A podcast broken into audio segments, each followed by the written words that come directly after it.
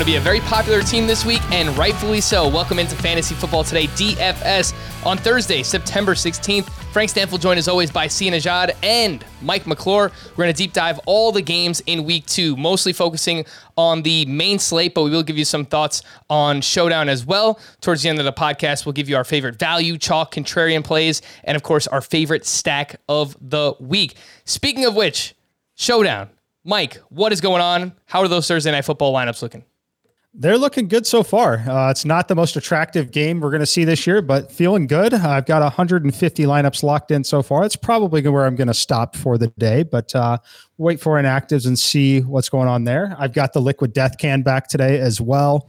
Everything is feeling good. It's going to be another great week. Wait, have you popped it yet, though? All right, let's I do that. Let's pop that right now on the stream.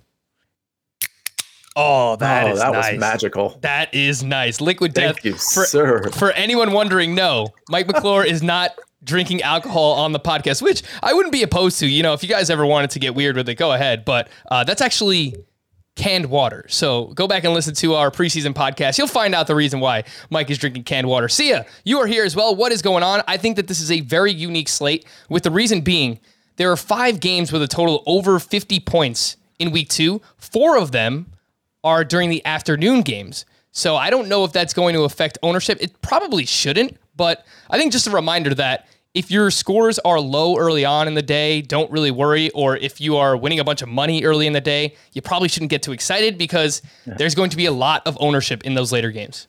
Yeah, I don't think there's going to be much by way of score for a lot of people in DraftKings or FanDuel this week because they're all going to be, or most of them are going to be stacking that afternoon slate, which kind of reminds me, you know, sometimes I'll play the afternoon slate by itself because there's only like a handful of games that I might want to play. I might actually do the opposite this week. And of course, I'm playing the main slate for the most part, but I may actually play the early slate and just kind of get cute with a couple of games, including the one that has that 50 point total or that 50 plus point total. So just an FYI there, there is an edge in, in these. We've talked about this before. There is an edge when you isolate the slates a little bit, whether you go early or afternoon. Normally, I would go afternoon slate. But this week, because of what you just said, I think I might be doing a few tournaments in the early slate.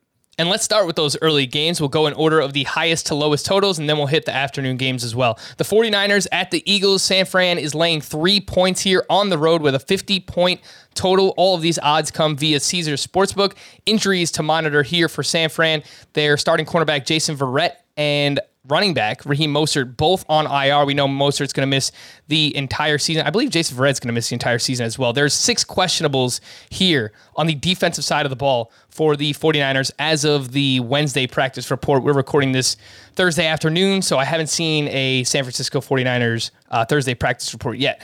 For the Eagles side of things, Miles Sanders, Zach Ertz, uh, offensive lineman Brandon Brooks, and safety Rodney McLeod are currently questionable in this game. And I think the place to start is Elijah Mitchell because we know Kyle Shanahan running backs are usually very valuable for fantasy purposes, and uh, he finds a way to get the most out of them. And I think people are going to gravitate towards Mitchell at least to some level because he's so cheap. He's only 5,000 on DraftKings. He's 5,800 on FanDuel. He played 64% of the snaps last week, rushed for 100 yards. He got that bonus on DK, zero targets, but it looks like Trey Sermon is going to be active this this week. The team signed Trenton Cannon, so there's kind of a lot going on right now. Mike, what do you think about this uh, running game for the San Francisco 49ers? Yeah. So what it looks to me like we're going to see some shenanigans here, and I think we're going to see a little bit more uh, usage from some of those other guys. Probably Sermon as well. I think he's going to come in and get some carries instantly. So I think that I personally will be pumping the brakes on the Mitchell Love. If it costs me, it costs me. But there are a number of running backs that I like this week. Almost all of them are going to be between four to six thousand um, dollars, sixty one hundred, I guess, at the top with Chris Carson. But uh, so I'm probably going to avoid that situation as I'm showing ownership levels approaching ten percent on it. Um, I if I'm going to play him there, I'd really like to take advantage of it at like six, five to six percent. Um, so probably going to be out on it. I'll watch and, and see what happens, but as of right now, I think it's a fade for me.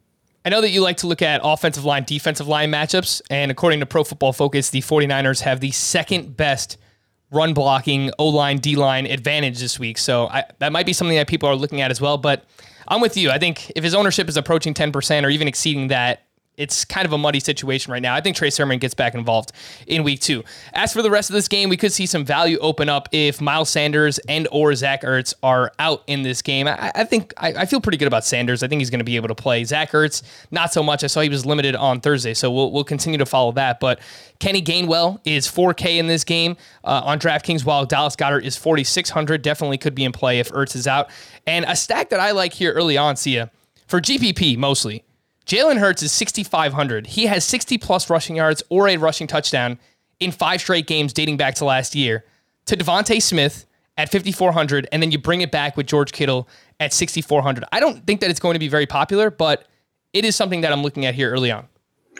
Oh, I, I, love that. In fact, I've been looking at a Jalen Hurts stack with DeVonta Smith and Dallas Goedert. I mean, I, I think if Zach Ertz is out, I think that's going to be a nice touchdown target for him. And yeah, you could bring it back with Kittle, or you could bring it back with Deebo Samuel, because I think he like, and we'll see what Brandon Aiyuk's role is this week. But I think kind of regardless, Deebo is going to get fed, and and he he has game breaking ability, especially against a secondary like the Eagles have, which is a pretty weak secondary uh, relative to others in the league. So I, I like the stack here. I like Jalen Hurts a lot. And um, the San Francisco defense, let's remember, I don't know, you might have just gone over it in the injury report, but Jason Verrett is out for the year. This was already a secondary that wasn't very good anyway. And now they lose a key piece. So if Jalen Hurts were to ever have a big yardage game, which obviously he's not prone to doing in the air with his arm, this would be probably the game to do it.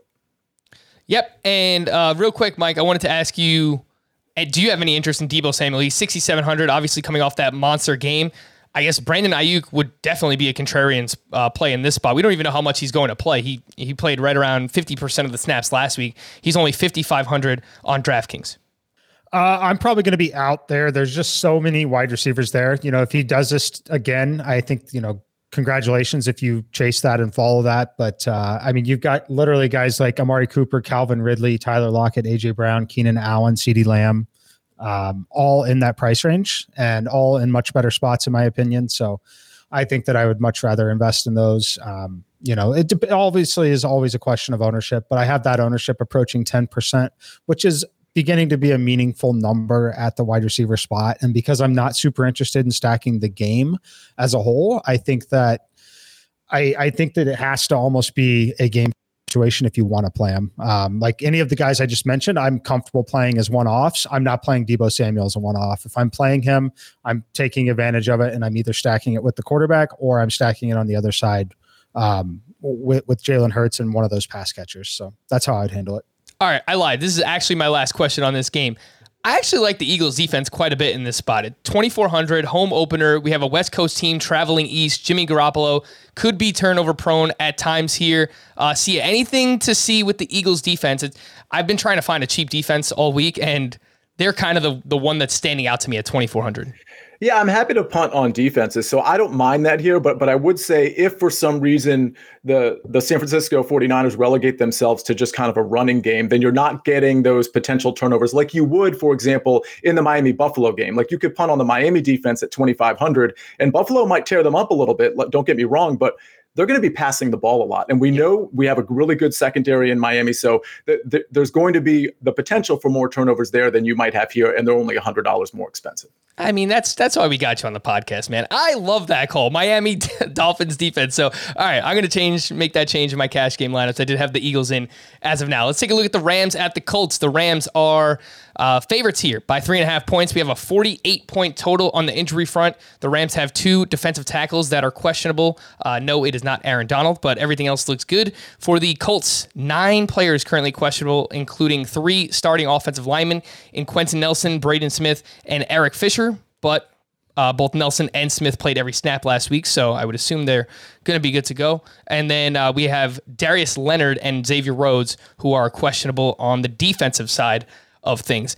I think the Rams represent some of the best mid tier value this week, and the ownership. Uh, percentages that you sent us over, Mike. I think we're kind of seeing that reflective already. Cooper Kupp uh, projecting to be one of the more own players in week two, and rightfully so. He's currently uh, 6,000 this week. Robert Woods, 5,700 on DraftKings. I think Darrell Henderson is going to be a popular play. He is 5,700 on DraftKings.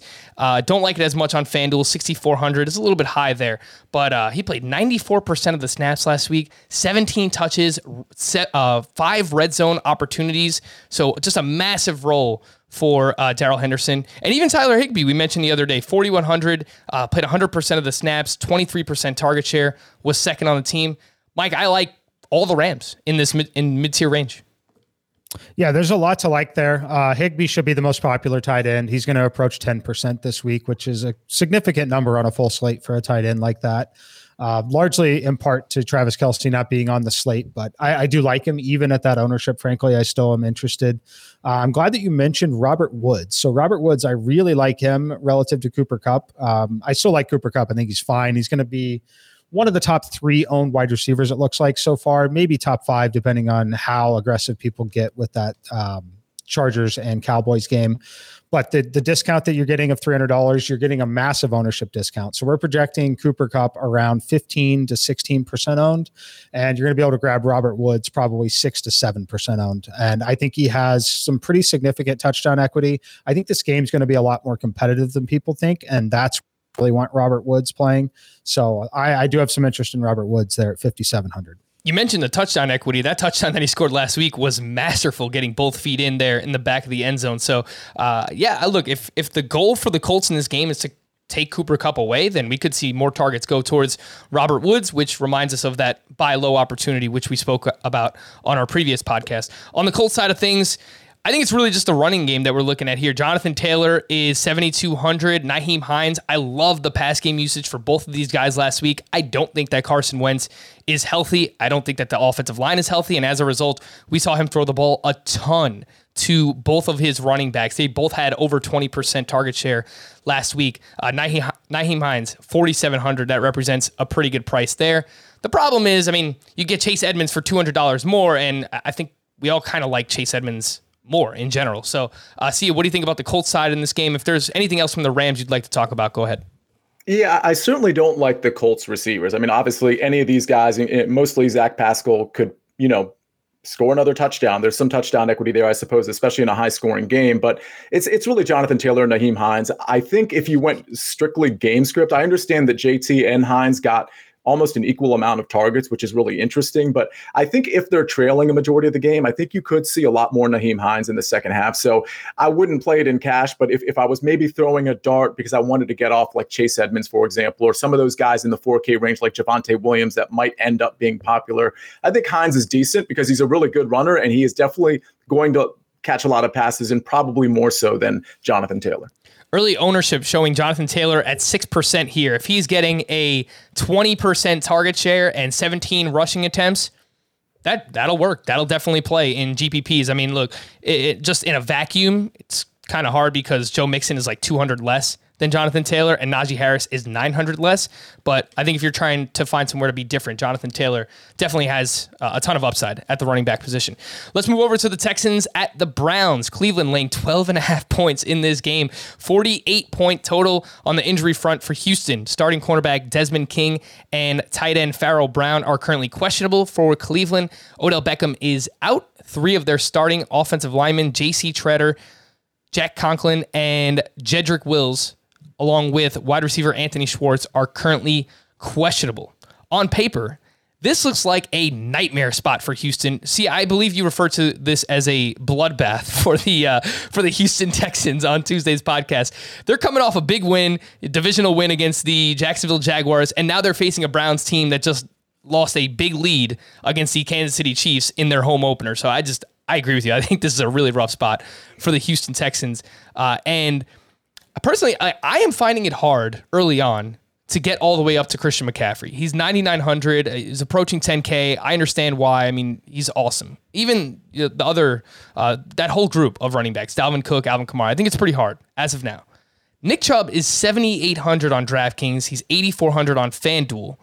And I mean, this is just a beautiful matchup here. He even had, you know, some, a few targets last week too. Six red zone opportunities, 7,800. See, I, I love this play. Nick Chubb at this price. Yeah, I like it too, but unfortunately, everybody else likes it as well. He's he's one of the more popular running backs on the slate. So, well, we talked about him on Tuesday a little bit, and, and we talked about how much we loved him for the obvious reasons. But if he's going to be one of the higher owned running backs in GPP, I just might have to pivot. And I'm not sure he's the best cash play either, just because he's not going to garner those uh, those receiving touches. But uh, again, it's really hard because he, snap share wise, he's basically splitting with Kareem Hunt, but he has the potential to just you know scamper for for two 50 plus yard touchdowns. I mean that's not out of the equation here. So I like Nick Chubb. I'll probably play a little bit of him, but now that everybody else has sort of come on board, I think I might end up pivoting off of him. Yeah, and that's why Nick Chubb, like Derrick Henry, is such a unique player because normally he doesn't get as many targets as other elite running backs. And on top of that, he's nearly splitting work not evenly, but it's more so 55, 60% in favor of Chubb, and then Kareem Hunt sees the rest there. So it's tough to pay up for a running back in that spot, but just a unique player uh, and a unique situation, a great offensive line as well. Uh, Mike, anything else to see in this game? Tyrod is 5,500. I know that you were touting him last week, and he actually came through. Brandin Cooks, his top target is 5,900, went for over 100 yards last week. Jarvis Landry is 6,300 on DraftKings. I think if Schwartz is out and Odell Beckham's already out, maybe Donovan Peoples Jones is a punt at 3K. That's something that stood out to me. What do you think? Yeah, you're in the right ballpark. Uh, not the right player, in my opinion. Okay. But the one player I have interest in this game is going to be David Njoku, the tight end. Uh, 3,600. I think he's an excellent pivot, projecting less than 1% ownership. Uh, if this game's remotely competitive all, at all or early in the game, Baker liked to look to him a lot against the Kansas City Chiefs. I think that continues. He is very tough to bring down when he is running in open space. I think that he has a few big plays in him in this game. So if you want to take a stand on fading some of the chalk value at tight end, and when I say chalk value, I mean there's probably four guys in there that's going to be between seven to ten percent owned this week. That's going to be less than five thousand dollars at the position. Uh, if you want to fade that, save some salary. I think that he's a super interesting play at thirty six hundred. Um, does have touchdown equity, but I like I said, just huge big play equity where I he can put up another double digit fantasy performance relatively easily here. If Pharaoh Brown is out for the Texans too, I mentioned last week Tyrod Taylor. Last time he was a starting quarterback, he loved throwing the ball to Charles Clay when he was in Buffalo. Jordan Akins, if he's the only tight end left, he's three K. He's uh, is three K minimum price for tight end. No, I think it actually goes below that, right? It should uh, go to twenty five hundred yeah, at least. Yeah, sometimes it's yeah. So, I mean, look, 3K, I mean, if you want to punt on a tight end, again, it's only if Pharaoh Brown is out. So I'll throw the name out there. Mike, any love for Nick Chubb, or you basically in agreement there with Sia? Uh, I'll be off of Nick Chubb there. I think that if you want to play him, you need to take a really, really, really hard stance. So his ownership is around 11%. I think it'll, it could be as low as eight, but I, it could also be as high as 12 or 13.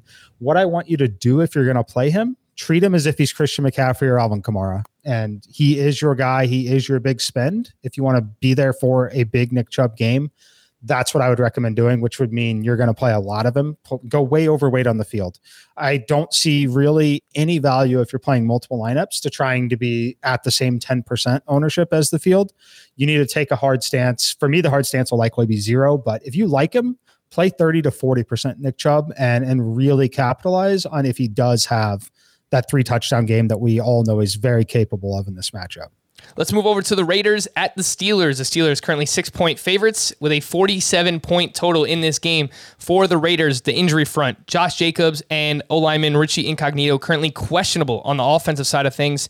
And the defense is all banged up early in the week as well. Yannick Ngakoue, Denzel Perryman, Nick Kwiatkoski, uh, Carl Nassib, they are all questionable in the front seven for the Raiders. And then for the Steelers, it's relatively healthy here. So good to see. I think, like the Texans, not to the same extent. I think this is a pretty rough spot for the Raiders. Coming off a big overtime win in prime time, West Coast traveling east. The defense is already banged up here. And because of that, I think it looks like an absolute smash spot for Najee Harris, who's popping up as the top point per dollar play at the running back position on both DraftKings at 6,300 and FanDuel at 6,100. 100% of the snaps last week, 17 touches, four red zone opportunities. Las Vegas allowed 4.7 yards per carry to Ravens running backs last week, but he will be very chalky. He is popping up as the most owned player in week two. So I think he's a he's very viable for cash games, Sia, but in GPPs, you're probably going to want to get a little bit different than Najee Harris. Yeah, you're probably going to want to get different unless you can play Najee Harris and, and you know that the stack you're building is just way different than everybody else's. Like you're off the, for example, the LA Chargers uh, Cowboys game or some of those other chalky ones. Uh, but yeah, I mean, in a, in a cash game, I think Najee Harris. I mean, you mentioned 17 touches. He had three targets and 16 carries. I expect both of those to go up against the Raiders. So I th- and by the way, he it didn't the efficiency wasn't really there last week. I don't think it was the best spot for him to be honest with you. This is a much better spot. No matter what we saw the Ravens do against uh, against the Raiders, I think Pittsburgh's going to handle them in terms of blocking for their running back way better. So uh, I like Najee Harris quite a bit. As far as anybody else on this side of the ball, um, not a huge fan, frankly. I mean, I, we don't know how it's really going to play out be, between Diontae Chase and Juju.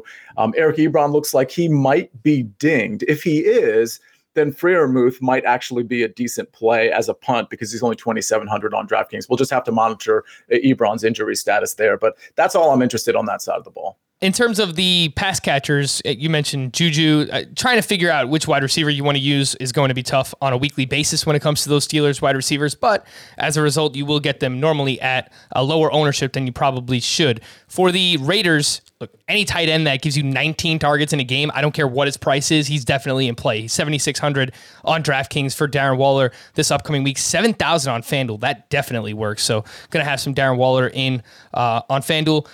Josh Jacobs DNP again on Thursday, which leaves Kenyon Drake at 6,000. Now, they split work last week. Uh, Kenyon Drake had a bunch of targets. If Jacobs is out, I assume it's going to be the Kenyon Drake show, but I'm still honestly not very interested. What do you think, Mike? Yeah, I don't really have any interest in this game outside of Najee Harris, and the the ownership level might be approaching one that I could potentially sit. I know that he just got 100% of the snaps and usage. Uh, would not shock me. Still, obviously, very young player. Wouldn't shock me if that changed at any point in the season, um, just to try and keep him healthy, frankly. Um, so I, I, don't know that I have a ton of interest there. I definitely don't have interest in pass catchers. I'm not going to be playing Darren Waller. Uh, I've already know that I'm not spending $7,600 there. If he beats me with 13 targets, I mean, I think the floor is safe and there. Um, I, I, don't see him running wild all over this defense, but uh, if you do and you like that, uh, obviously, absolutely no problem doing it. But uh, I'm definitely allocating my salary cap other places. So mostly a fade game for me. All right, let's move on to the next one then. The Broncos at the Jaguars. Denver is currently a six point favorite, uh, 45 and a half point total. Some possible light showers in the forecast here. Uh, on the injury front for Denver, we know that Jerry Jeudy and cornerback Ronald Darby have been placed on IR. Bradley Chubb and offensive lineman Graham Glasgow are currently questionable for the Jaguars. Cornerback Trey Herndon is questionable as well. I do not love this game very much, but I do think it presents some decent value options. Javonte Williams is 4,400 on DraftKings. He had 15 touches last week. Courtland Sutton, he played 80% of the snaps. He didn't really do much on the field, but he's only 5,200. That seems like a pretty cheap price, especially going up against this Jaguars secondary. Noah Fant at 4,200. I think he's right in that same range as Tyler Higbee, but you're going to get him at lower ownership. He had a 23% target share in week one. Now Jerry Jeudy is gone. And then for the Jaguars, Laviska Shenault to me is interesting. 4,900. Sterling Shepard just destroyed the Broncos, so they can be beat in the slot. And obviously, uh, Bradley wrote, uh, Ronald Darby rather just went on the IR. So, see, what do you think about this game? It, there, there's some good value plays, but overall, I, I don't love it. Yeah, there's some good value plays. So I think this is a game, if you're going to play, you just got to take a piece, the, the piece that you like and, and move along, essentially. But I, I definitely think, I mean, you're right to bring up Javonte Williams. I mean, Melvin obviously had the bigger game because of that 70 plus yard uh, scamper for a touchdown. But Javonte has probably better game breaking ability. I shouldn't say probably. He definitely does. And at 4.4K against this Jacksonville run D, which we just saw Houston, each of their running backs got a touchdown against this team. I mean, it's it's absolutely absurd. So I honestly think Melvin and Javonte could both have good games here. So, you know, Javonte at 4.4K, I like. You mentioned Courtland Sutton. I think I like Tim Patrick a little bit better. He's going to be on the field likely just as much as Courtland Sutton because of the Jerry Jeudy injury, KJ Hamler will be in there, but I think his snap share will fall behind those two. And Tim Patrick at 4,600, I think is interesting. Obviously, Noah Fant is there. So uh, at 4,200, it's hard to say no to him. But again, we've just mentioned five guys. Like they're not all, like Denver's not this prolific, prolific offense. They're not all going to get targets and all, all going to get snap shares. So um, if I had to pick one, it would probably be Javonte Williams and then Noah Fant. And then on the other side, DJ Chark's really the only guy I'm interested in. His air yards share last week was third in the in the entire league. He's clearly looks like he's he should be the deep threat that we kind of thought he was going to be a year or two ago. Um, back from injury, uh, I think 5600 is a reasonable price for him. Mike, how would you rank Noah Fant at 4,200, Tyler Higbee at 41, and Jared Cook at 39, who we haven't gotten to yet, but I think those three tight ends are going to be pretty popular this week in that price range. Yeah, they're definitely going to be popular. Um, as where it's at right now, those those I mean, those are the three that I've been talking about the entire time. Um, probably going to rate Cook highest just because of the game stack ability and bringing it back on the other side of Dallas. Um, after that, I think it's probably going to be Noah Fant for me, just because I think that while we have them projected pretty similarly in ownership right now, if one is going to fall off throughout the weekend before Sunday rolls around, it's certainly going to be Fant, uh, as people are going to look to play Higbee after what they saw. Probably going to have people looking for cheap value at running back, which is going to bring in Nyheim Hines. And I, I think that Fant's going to be the odd man out. So I would go uh, Cook, Fant, and then Higbee as far as knowing that they all have very similar medium projections, similar upside. I, I'm going to take the, the low ownership all the, all the time. Is there anyone else in this game that you want to talk about? Um, not really. I Fant's really the only piece. I do agree with Sia that DJ Chark is fine. Uh, he only caught three of the 12 targets. I would like to see that cleaned up a little bit. Obviously, it's not all his fault. Um, I think the thing I would caution with here is like, I like the Jaguars a lot if you think the game is not competitive. If you think the game is competitive, like really competitive, and stays within that touchdown the entire day, I don't like the Jaguars. I like the Jaguars if we're talking backdoor cover on the six points where they're down two to three scores at some point in the game, playing a little more prevent defense than anything. Ben don't break. I love the Jaguars in that scenario. I think they can run it up in terms of fantasy points there. Uh, but if you're playing them, I think you need to make that decision ahead of time. And as far as what you really see this game looking like. I mean, we would kind of need a similar game flow to last week, right? When they were getting uh, they were getting crushed by the Houston Texans. Which, look, no one saw that coming. The Jaguars were three point road favorites there. Even if you like the Houston Texans, I don't think you saw them uh, completely smoking the Jacksonville Jaguars. I mean, look, if they just wanted a garbage time quarterback, they could have just kept Blake Bortles. You know, they didn't they didn't have to go out and tank for Trevor Lawrence, if, if, we're being honest. Plus, then then my Jets might have had a chance at Trevor Lawrence, but uh, Zach Wilson's all right. Whatever. Enough of the Jets. Uh, Bengals at the Bears. The Bears are currently two and a half point favorites. There's a 45 point total in this game for the Bengals. Injuries. Safety Ricardo Allen is out with a broken hand. Cornerback Trae Waynes is doubtful. He missed week one as well. For the Bears, offensive lineman Jason Peters and linebacker Robert Quinn are currently questionable. And I mentioned on Tuesday's podcast that I loved Joe Mixon's usage in week one 78% of the snaps, 33 touches, 15% target share. He's 7K on DraftKings, but it is a bit of a tougher matchup here against the Chicago Bears. So, Sia, would you pay for someone like Joe Mixon, or would you just drop down to Najee Harris or Chris Carson in that 6K range? I mean, especially for cash, I would drop down to those other two. Um, in a tournament, I'm just not interested in Joe Mixon really, in, with this particular matchup and this particular point total. So it's it's just one of those things. This game happens to be a pretty hard pass for me. Again, it's a 45 point total, just like the last game we discussed, which was the Jags in Denver. That was also a 45 and a half point total. So I'm just there, there's just nothing here. I mean, obviously, Ja'Marr Chase at 5,000 is enticing. So, I mean, I think if you were just to take a share of him and throw him in your, your GPP lineup, I think that totally makes sense. But in terms of stacking this game or making this some sort of secondary or ancillary stack, I'm just not really interested. So, with that being said, I actually uh, did make a GPP stack from this game uh, early in the week. I don't know if I'm actually going to play it yet, but it is a possibility. And uh, that lineup includes Joe Burrow, Joe Mixon, Ja'Marr Chase, who's only 5K, which you mentioned. And then you bring it back with Allen Robinson, who is 6,200. And I think it's a pretty good matchup for him, considering the injury to Trae Waynes. And Adam Thielen just scored two touchdowns last week for the Vikings. Adam Thielen, by the way, did not play in the slot, which is kind of weird because he's always kind of been their slot receiver. So he's mm-hmm. playing on the outside. We know Allen Robinson is going to play on the outside as well. Mike, any interest in a GPP stack in this game?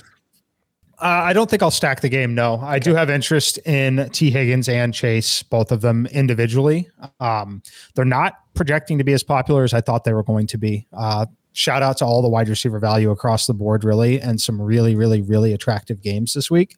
Uh, I thought for sure these guys would be projecting at 10% ownership uh, heading in after how well they ended up doing in the first week. So, as long as this ownership level on them, which right now I'm having about six to 7% on each, that's right about the threshold where I would feel comfortable playing them even in cash games or as one off receivers, just banking on overall point per dollar projection. Um, I, I'm interested in both of them right now. All right, before we hit the break, just want to remind everyone that our Fantasy Football Today DFS contest is live this week. It's on DraftKings. It is 100 entries, $5 per entry. The top 10 gets paid out. The link is in the episode description. It's in the YouTube description as well. We'll tweet it out a few times throughout the course of the weekend. So if you want to join up, play against Sia and Mike and myself, feel free to do so. Again, that's only $5 to join. Also, if you are enjoying the pod, feel free to drop a five star rating and review on Apple. It really helps more people find the pod, and we're new. So that would be awesome to get more eyes and ears on this podcast. We'll take a quick break. When we return, we have some elite running backs to talk about next here. Fantasy Football Today DFS. Okay, picture this. It's Friday afternoon when a thought hits you. I can spend another weekend doing the same old whatever, or I can hop into my all-new Hyundai Santa Fe and hit the road. With available H-Track all-wheel drive and three-row seating, my whole family can head deep into the wild. Conquer the weekend in the all-new Hyundai Santa Fe. Visit HyundaiUSA.com or call 562 for more details. Hyundai, there's joy in every journey. This episode is brought to you by Progressive Insurance. Whether you love true crime or comedy, celebrity interviews or news, you call the shots on what's in your podcast queue. And guess what? Now you can call them on your auto insurance too with the Name Your Price tool from Progressive. It works just the way it sounds. You tell Progressive how much you want to pay for car insurance, and they'll show you coverage options that fit your budget. Get your quote today at progressive.com to join the over 28 million drivers who trust Progressive. Progressive Casualty Insurance Company and Affiliates. Price and coverage match limited by state law. All right, so let's talk about the Saints at the Panthers. The Saints are three point favorites, 44 and a half point total in this one. And on the injury front, standout cornerback Marshon Lattimore currently doubtful in this game, and a bunch of other injuries to the defense for the Saints, including Marcus Davenport and linebacker Kwon Alexander. Both are questionable. And then for the Panthers, two offensive linemen, Pat Elflein and John Miller, are currently questionable as well. Carolina will be the land of stud running backs on Sunday. There's no doubt about it. CMC, he's at 9,900. Alvin Kamara at 8,800 on DraftKings. And I don't think the matchup matters for each because when you're getting 20 plus percent of the target share and as many carries as these guys are, I just don't think the matchup matters. Uh, so, Sia, what do you think? Like, to me, it's been harder to get up to these running backs because we have all that mid tier value. I like Carson. I like Harris. Yes, they're going to come at high ownership, but it's just it's tougher in a game like this where we have a 44 and a half point total. Now, if points are scored, it's likely to come from CMC and Kamara, but it's been hard for me to fit them in early on in the week. Yeah, and it's doable because we know there's some punt wide receivers. We talked about it, I think, maybe before the show, before we went uh, live. You know, there's guys like Cedrick Wilson. We didn't mention this guy, like a guy like Jalen Guyton, you could throw in there because we know it's just going to be a frenzy in that Chargers game. Um, you could pay down from Keenan Allen to Mike Williams, who was a target monster, and you could just sort of make it happen and trickle your way up to an Alvin Kamara at 8,800 or Christian McCaffrey at 9,900. But to your point, I don't know if this is the time to do it. I, I, genuinely don't. I, I mean, I'm, I'm, curious to hear what Mike's opinion is on this one because obviously Christian McCaffrey is going to get his targets. He's going to get his rush attempts. I'm just not sure what that's going to translate into in this particular game against the Saints defense. Last week, 21 rush attempts, nine receptions. That's not nine targets, nine receptions. So this guy is an absolute monster. I get it, but I'm not sure I want to pay 9,900 this week. I, I, I don't hate the play, but I'm not sure I'm going to do it. All right, so let's find out those thoughts from Mike. you have Christian McCaffrey and Alvin Kamara going up against each other here, and what do you think, Mike? Are are you getting up there? Are you are you going to be overweight on these two? I certainly will not be overweight unless something drastically changes, but uh, I do think it's possible to play them. And if I were to play them, it would be in the same lineup. Uh, it would be a complete game stack. I'm building it as we speak. If you're watching my eyes on the other side here, so if I was going to do it, I would full game stack it, and I would have uh, Marquez Callaway and Terrace Marshall both with them. Um, I would go all the way in. There are two value plays. Obviously, Callaway did not work out in that uh, week one, but that's how I would make this happen. I think that if you're going to do it, you got to commit and you got to bank on this game turning into an absolute shootout. And I think you can get away with it. I think you, you can still pair with Dak Prescott, Amari Cooper. Maybe you play Blake Jarwin at tight end, only 3,100. But if you do that, that's your path to, to making this work. Um, it's certainly one, after looking at it now live, it's one that I will have, um, but it certainly won't be a primary team. But if I'm if I'm going to play either one of them, I think it's going to be McCaffrey, Kamara, both, and it's going to be all aboard the value wide receiver train again. Likely three of the names we played last week being Marquez Callaway, Terrace Marshall, and potentially Elijah Moore. Uh, yeah, Terrace Marshall is 3,300. Marquez Callaway is 4,200. Uh, Elijah Moore is 35. Rondale Moore is 4K. Uh, of course, Cedrick Wilson is another I think someone who's going to be very popular in terms of value this week. He's 3,100 in that massive shootout uh, between the Cowboys and the Chargers. See anything else in this game? I know the Panthers wide receivers. I think they're in a decent spot here. Marshon Lattimore not looking like he's going to play. Uh, the Saints secondary is banged up, but kind of like the Steelers, it's just hard to figure out on a weekly basis uh, who is going to be the target leader for the Panthers. Yeah, and I think we're going to find out it's going to be DJ Moore uh, pretty quick in terms of the the actual target leaders. But and so you know he's a fine price. I, I don't really like Robbie. I didn't really like how many targets he got last week. I think DJ Moore is the guy if you're going to go to this receiver core. Uh, Mike, any love for? I know you mentioned some punt tight ends already, but Adam Trautman is 3K. He played 82% of the snaps. He had a 30% target share last week. We know Jameis likes to throw the ball to the tight end in the red zone. The problem is last week that was Juwan Johnson. It wasn't Adam Trautman. Yeah, uh, I'm probably not going to go there personally. Um, most likely because I think I have more interest in the bounce back and the buy low on Marquez Callaway after that last game, and I, I don't want to play both of them if I have Alvin Kamara and no Jameis Winston in that lineup. So probably not going to be interested there. I'd much rather handcuff that cheap tight end with one of my quarterbacks and one of their star receivers. Um, so looking at uh, mainly the, the Cowboy situation with one of those tight ends probably fits the bill a little more for me than Trautman does. All right, the Patriots. Interesting. Eh, sorry, Frank. Interesting to note that Marquez Callaway's price went up 800 on DraftKings. I just think that's funny. Right? They were like, "Hey, yep. you caught the first pass of the game, didn't catch another one. We're gonna jack you up by eight hundred dollars." All right. I mean, look, uh, I think they're gonna. I think the way that they distribute targets for the Saints is, gonna change on a weekly basis, right? I think Jameis Winston, to his credit, he looked like a mature quarterback, right? He was taking what defenses were giving to him. He wasn't force feeding anyone, and if that's the case, then yeah, the target share, the target distribution is going to change on a weekly basis. The Patriots at the Jets, New England are six point favorites in this game. There's a 42 point total. Uh, let's just move on to the next game. Now, I actually really like the under here. I grabbed it at 43 earlier in the week. Uh, on the injury front for the Patriots, offensive lineman Trent Brown and linebacker Kyle Van Noy are questionable for the Jets. Offensive lineman Mekhi Becton, standout offensive lineman, is out. He's placed on IR. Same thing with safety Lamarcus Joyner. Wide receiver Keelan Cole is questionable. Jamison Crowder returned from the COVID list on Thursday. I really don't like this game very much. It's just I think Damien Harris, 5400 on DraftKings, 6200 on FanDuel. He's popping up in some optimizers. He had 25 touches in week 1. Actually saw a few targets which we're not used to for Damien Harris and he had 3 red zone opportunities. So because of that, this role and the fact that he's a six point favorite, I think that Damien Harris is going to get some love here, Mike. Yeah, I definitely think he's going to get some love here. I have minor interest. Uh, I think the biggest interest I have in this game is going to be Jonnu Smith. Uh, he's right there in that price point with all the tight ends we've already mentioned. However, he's coming with one thing that's very different, and that's 1% ownership in terms of our projected ownership. So, one thing that I wanted to point out with this team this Patriots team has rebuilt everything for Mac and for what they've got right now.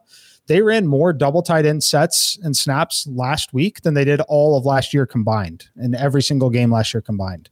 Uh, they're going to have them both out there on the field. Jonnu Smith is someone who's going to have big games. The Jets are terrible, especially against the tight end. I don't think they're well equipped to defend that. Uh, so I think Jonnu Smith is one of the obvious and easy pivots if you weren't going to stack Noah Fant with someone, if you weren't going to stack uh, Higbee with the quarterback. Uh, I think that that's the most obvious and easy pivot you could possibly make if you're wanting to keep that same lineup construction in terms of not dropping down a thousand dollars at the tight end position. So it's certainly one that I'll have this week. You know, I, I, think what's also interesting here, Mike, is Hunter Henry, right? He plays the same position. He's $200 cheaper than Jonnu Smith. He actually ran more routes than Jonnu Smith last week, four more routes. They both played over 70% of the snaps, which you mentioned. They had they were on the field a ton in this game. The only difference is uh, Jonnu Smith saw a few more targets and, um, you know, he had a few more catches. So obviously that, that helps. But uh, Hunter Henry ran a few more routes. So I'll just throw his name out there as well. See anything in this game? Not really. I mean, Damien Harris is interesting because his price is really good. So, I mean, I, I may have a few shares there, but I, am just not really interested in this game. On the Jet side of the ball, I, uh, Corey Davis, because I thought his ownership would be a little higher because of what we saw in the preseason and in week one. Right now, it's still pretty low. Uh, if it stays low, may, maybe take a shot there. But honestly, with this point total, 42 and a half, I, the, the pace is probably going to be down. There's not going to be many fireworks here. So it's probably Damien Harris or nothing. And I'm really interested to see what the target distribution is like when Crowder is on the field. They're playing three wide receiver sets. There's Crowder, there's Elijah Moore, there's Corey Davis. I still think Corey Davis is going to be the target leader on this team, but Crowder can turn out to be a, a, safety blanket for Zach Wilson. So I'm, I'm interested to see what that will be on Sunday. Finally, we're up to the afternoon games. We have four heavy hitters here, all with a 50 point total or higher. Let's start with the Cowboys at the Chargers, which will be the most highly owned game on the slate. The Chargers are three and a half point favorites, 55 and a half point total as of now on Thursday, September 16th. Injuries in this game Michael Gallup, Demarcus Lawrence, and Randy Gregory are out for the Cowboys. La'el Collins remains suspended. For the Chargers, safety Derwin James James and offensive lineman Brian Bulaga are questionable. There is a lot. So I'm going to present the pricing and then you guys let me know what is the optimal way to stack, how you will be stacking this game in week 2. Both quarterbacks, Dak Prescott 6800, Justin Herbert 67, seems pretty clearly that they are underpriced in this spot. Uh, Dallas pass catchers, also way too cheap. Amari Cooper, 6,800. CeeDee Lamb, 64. Cedrick Wilson filling in for Michael Gallup is 3,100. Both Dallas tight ends are under $3,500 in this spot as well. That is Blake Jarwin and Dalton Schultz. For the Chargers, their pass catchers are fairly priced. I would say a little bit more fair than the Cowboys. But Keenan Allen is up at 7K. Mike Williams, 6,200 both had monster games last week. Jared Cook, cheap tight end, 3,900 cheap exposure to this game. Mike, what will be your favorite way to stack this one? I mean, right off the bat, it's I am I'm very strongly on the Dallas side with Dak. I prefer Dak at quarterback. Um, I'll definitely have Amari Cooper, CeeDee Lamb stacked with them. But I think one we know that's going to be popular. I'll have a bring back of Keenan Allen, also going to be popular. Makes it a little less popular when you enforce that bring back for sure, though. But what I will probably have with Dak in the spot is I think they're obviously going to be committed to the pass. Obviously, I think I'm going to triple stack it. I think I'm going to have either the tight end or Cedrick Wilson in there as well. And the combination of the triple stack with the bring back will make it just different enough, especially with what I'm planning to do at the running back position, that I think I'm going to get really, really, really nice exposure to this game and still be different enough that I'm not caught in that 50% lineup. Do you have a lean on the tight end? Uh, Dalton Schultz played 69% of the snaps last week. He ran 39 routes. Blake Jarwin played 58% of the snaps, ran 35 routes. Uh, Jarwin right now. All right. Sia. How are you stacking this one? Yeah, I mean, I, I, agree. I like the Dak side of it a little bit better, but I think you could go both ways here. But r- right now, I, I, like Dak with CeeDee Lamb and Cedrick Wilson, or Dak with Amari Cooper and Cedrick Wilson, and, and I'm just really doing that to to save some money, obviously, and then bringing it back with probably Keenan Allen, but I think I might bring it back with a lot of Mike Williams too. Now, I expect a little bit of regression potentially with Mike Williams uh, relative to week one, but he did have eight catches on 12 targets, almost as many targets as Keenan Allen. They weren't just sending him on go routes essentially. Like he was doing a little bit more with respect to the route tree. So that was pretty encouraging. The, his matchup is is great, as is Keenan. So I might bring it back with Mike Williams and a Jared Cook, or Keenan Allen and a Jared Cook, and just kind of really get aggressive with this stack on both sides of the ball. Obviously, Ekeler is in play, but I know Ekeler is, is just a monster, especially because of the targets and, and what you get from a PPR standpoint. But he did kind of the snap share wise, you know, there was a little bit of a rotation coming in there with Justin Jackson and Rountree. And um, I'm not sure if Joshua Kelley got any snaps, but those three were definitely involved, including near the red zone. So, yeah, it, give me the Dak side of it, but I'll play a few of the Herbert side. I think you got to get creative with the stacks. So you can't just have one stack because this is going to be so popular. So, stack it a few times over and get creative with the stacks on both sides of the ball. I will just throw Ezekiel Elliott's name out there. 6,200 on DraftKings as a GPP, a leverage play in this spot. There's just so many running backs in that range. I don't think that he's going to be all that popular. Although, let's see what what is he popping up with uh, in terms of ownership right now? Ten percent. All right, so that that's actually a little bit higher than I thought it would be. Maybe it's because of the price, but he still played 84 percent of the snaps, and he's coming off you know probably one of his worst games of the season going up against the Tampa Bay Bucks. Let's move on to the Titans at the Seahawks. The Seahawks are currently six point favorites. We have a 54 and a half point total in this game. On the injury front, we do have Bud Dupree and Anthony Firkser questionable for the Titans. And then for the Seahawks, Rashaad Penny hasn't been ruled out, but he will not play in this game with a calf injury, which he re aggravated. Much like the Cowboys and the Chargers, Let's just run through everybody. Russell Wilson, 7,500. Tannehill, 6,300 on DraftKings. For the Seattle pass catchers, DK Metcalf is 7,600. That is the third highest priced wide receiver. Tyler Lockett, 7,200. He is the sixth highest priced wide receiver. Gerald Everett is 3,600. Uh, he scored a touchdown last week. Will Dissly actually ran more routes and saw more targets than Everett last week. On the Titans side of things, A.J. Brown, 6,900, ninth highest priced wide receiver. I just I really like that price. It seems like a great deal. You're getting him as the ninth priced wide receiver in AJ Brown. We know what its game breaking ability could be. Julio Jones, 6,300. Chester Rogers, kind of like the Jalen Guyton name that you threw out there. See, I mean, this is just cheap exposure to a monster game. He's 3,200. We'll start with Sia this time. Your favorite way to stack this game Titans at the Seahawks. Yeah, I mean Chester Rogers was the le- leading receiver for the Titans last week against the Arizona yeah. Cardinals defense. It makes no sense. So we'll have to see how ownership goes here because I, I do think Tennessee is a, is in a nice position to have a bounce back spot that should surprise nobody but will surprise everybody because recency bias just always exists.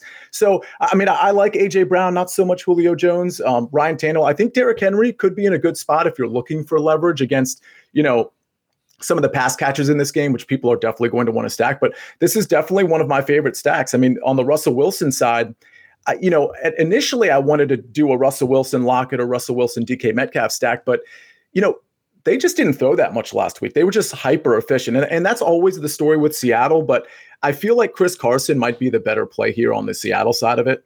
And then again on the on the Tennessee side, I definitely think they're worth, especially because the confidence is down on them. I definitely think they're worth a, a Tannehill stack with AJ Brown, and then you know bringing it back with whoever you want to bring it back with. Chris Carson looking like a cash game lock. He's 6100 there. Is, He's currently projecting for 21% ownership, which is right around that that top name with uh, with Najee Harris. So going to be a very popular play, no doubt about it. He's severely underpriced at that cost. Uh, Mike, what do you think about this game? I think, look, if we're getting Russell Wilson at sub 10% ownership in a game with 54 and a half with a 54 and a half uh, total. It's, it's, interesting. It's interesting to me. Yeah, it's definitely interesting. Um, you know, it's it, we're going to talk about another game where you're going to have a low owned quarterback as well, but this is definitely one of them. Uh, I'll have it stacked up. Sia is dead on. It's Chris Carson in cash. That's the the way to go. That's the way a lot of people are going to get exposure to this game, largely due to the wide receivers in that Dallas game that we just mentioned and the quarterbacks that we want to play there. Um, so in tournaments, yeah, I absolutely love it. Uh, I think there's a couple different ways that I'll have this one played. One will be Russell Wilson with DK Metcalf. I strongly prefer Metcalf over Lockett this week. And I will run it back on the other side with AJ Brown. Um, another cheap tight end you could throw in if you want to, Anthony Firkser for the Tennessee Titans. I think he's heavily involved this week as well. I don't think Seattle, well, I think they're good on the defensive line. I don't think they're great against defending what I the way that the Titans are going to play this game. So he's another cheap tight end you could throw in there that I would absolutely be fine throwing in with someone like AJ Brown, even without Ryan Tannehill as a quarterback, just because if Brown is having a, a big enough game, it likely likely means they're having enough success, and or likely means that they're trailing and going to be peppering with targets trying. I mean, given how bad that secondary looked last week, uh, just in general, the Titans' offensive line, their secondary. Uh, I actually trust Mike Vrabel as a head coach. So I, I think that they're going to come to play. And I think we're going to see a lot of points on both sides in this game between the Titans and the Seahawks. So let's move on to the Falcons at the Bucks. Tampa Bay currently 12 and a half point favorites with a 52 point total. Don't really see anything on the Falcons side right now in terms of injuries for Tampa Bay. Cornerback Sean Murphy Bunting went to the IR. Jason Pierre Paul is questionable again, another one over 50 points. Tom Brady is 6,900 here. Jalen Hurts just threw for three touchdowns against this Falcons secondary. And Hurts is improving as a passer. He's not Tom Brady. He's not TFB. He's not. He's not the goat. So uh, obviously, Tom Brady will be able to have his way here. Matt Ryan is 5600 on the other side. All three of the Bucks wide receivers are between 6K and 6,600 in this spot. Chris Godwin up at the top there at 6,600, and then I think Gronk is very fairly priced at 4,700, given his role, how many snaps he plays, and the fact that he is a red zone target in this offense. Calvin Ridley 7,500. He's the fourth highest priced wide receiver. Kyle Pitts is 5,200. And I think you're going to get him at very low ownership considering all the value at tight end and the fact that he just let a lot of people down. I still really like the role for Kyle Pitts in this offense. Sia, uh, what do you think about this game? Will you be looking to stack it? There's a chance that Tampa Bay just runs away with this one. I mean, what? It, so last week, Tom Brady put on a show, right? And and I just think we're in the midst of the Tom Brady MVP push, and it really wouldn't shock me if he throws for four touchdowns. And and what's so great about stacking this game is that he's not a running quarterback. So just people don't want to, even though like Dak Prescott isn't really a running quarterback anymore, neither is Justin Herbert. But for whatever reason, that game is going to get a lot more attention. Well, and that makes sense, right? Because both those offenses are super competent, whereas we're not sure about Atlanta's. But I really like Tom Brady. I really like stacking him with two of his receivers and hopefully you're not wrong on the third one. Maybe maybe mike evans because i think he'll look to target mike evans because mike evans was so sort of pedestrian and kind of absent especially in the first half last week. So i think tom brady with a mike evans and maybe a chris godwin or again mike evans and antonio brown and running it back with either calvin ridley or kyle pitts uh, or both if you really want to get crazy. I, I think that has a lot of um, I, I think that has a lot of potential. And keep in mind when when you're stacking that atlanta side I mean, they're going to be in a trail position quite a bit. And I don't think Brady's going to take his foot off the pedal either. So I, I think you're looking at a lot of potential, even if you don't think they're going to be successful early. I think Ridley and Pitts are going to get enjoy a lot of garbage time. And the Bucks defense is very good. There's no doubt about it. It's more so their front seven than anything else. Todd Bowles likes to play a lot of man coverage, and his corners got destroyed last week. Granted, the Dallas wide receivers are very good, but I also think Calvin Ridley and Kyle Pitts are very good. So I think that that is a very fair point by you. They're going to be playing from behind for a large majority of this game. Mike, it looks like Evans and Antonio Brown currently projecting at 7 to 8% ownership. Chris Godwin up at 13%, projecting as one of the most popular wide receivers this week. What do you think about this game in general, Falcons uh, at the Bucs? I think that I'll take a pretty easy call on fading Chris Godwin at that ownership. I think what's going on there is we people saw how good he was. There was some speculation that he might actually be hurt heading into that game. Obviously, looked fine. I think it's the one grab that everyone's trying to make, trying to get a piece of this game. So I think it's very easy for me to fade that one at that ownership. Plug your nose, but I think the best way to get exposure to this game for me is going to be Ronald Jones. $4,800. He's supposedly starting. I think that they look at this as an opportunity that they want to, you know, erase that mental spot where he had that fumble there. I think that they're going to give him opportunities here, and I think it's a lot easier matchup for him. Uh, would not shock me at all if he finds the end zone once or twice here, but I love the price point at 4,800. I know it's gross. If you're new to DFS, it's like, what is Mike talking about? Everything, the only thing that matters is price and ownership. That's it. That is absolutely it when you're playing daily fantasy. Um, I, I like the ownership here. I'm projecting him about two to three owned. That's the time I want to play Ronald Jones when he has the two touchdowns this week, and then everyone else plays him at 15% owned next week, and it's the Leonard Fournette show again. Um, so if I'm taking a chance on a cheap running back and I don't want to eat the chalk on probably Edmonds or Harris, any of those guys there, I think that's the most interesting way to get a piece of this game. Yeah, and it creates uh, leverage there because obviously a lot of people are going to be on Tom Brady in the pass game there for the Tampa Bay Bucks. So uh, interesting call. You know, you said plug your nose. I didn't know where you were going, and I was pretty scared. but yeah, Ronald Jones. I mean, that'll do it. He he is a pretty scary running back, but that is why you're getting him at two to three percent ownership in week two. Let's uh, wrap up here. Vikings at the Cardinals. The Cardinals are three and a half point favorites. 50 and a half point total injuries for the Vikings linebackers Anthony Barr and. Nick Vigil are questionable. And for the Cardinals, offensive lineman Kelvin Beachum is questionable for them. This is the last of the Fab Five. The 50 total games in week two. Kyler Murray, 8,200. He is the highest priced quarterback on the slate. Kirk Cousins down at 6,200.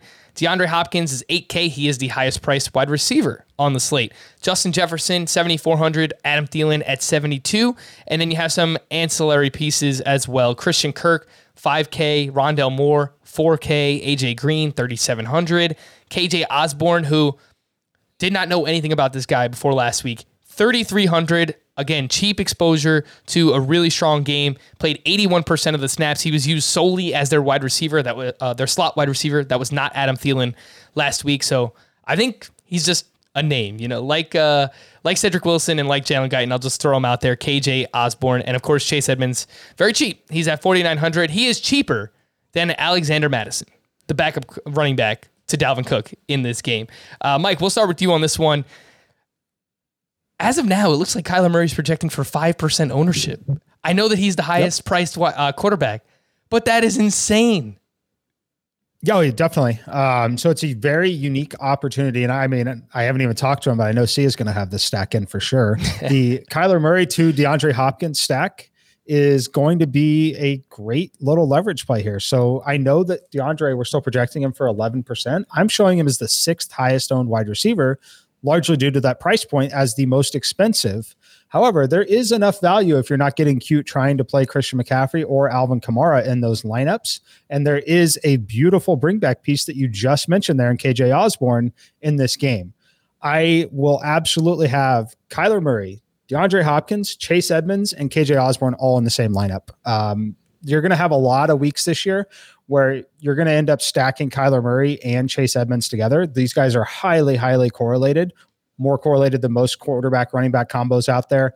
If they're having big games, he's going like I've talked about it so many times on so many different podcasts now. I'm going to be early on Rondale Moore and I'm going to be early and often on Chase Edmonds. And until that price point is 6,500 where it should be, uh, it's a plug and play for me in all formats.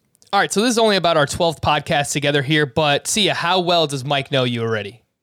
yeah, I was so overweight on Kyler Murray and DeAndre Hopkins last week. So yeah, I'm definitely having this stack. I mean, the the the thing about DeAndre Hopkins, he's going to get his targets. It was interesting though how well Kyler Murray sort of spread it around to Christian Kirk, Rondale Moore. He even tried to get AJ Green involved. It just didn't work out for him when when he tried that.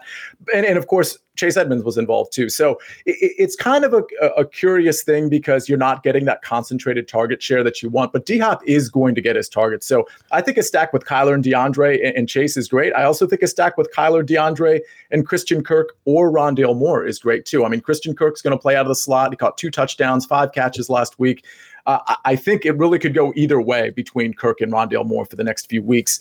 And then, yeah, bringing it back with KJ Osborn certainly makes sense. If I can somehow make it happen because of just getting really cheap in other places, I, I may try to squeeze in Justin Jefferson. We'll see. But certainly I can't squeeze in Dalvin Cook there. But I, I absolutely like this game as a stack, but I also like just peeling a couple pieces off if you don't want to stack it. Chase Edmonds is definitely a piece you can peel off and potentially play in cash and GPP. And then, of course, on the on the Viking side, you know, just sort of pick who you want there Dalvin, Justin, or Adam Thielen.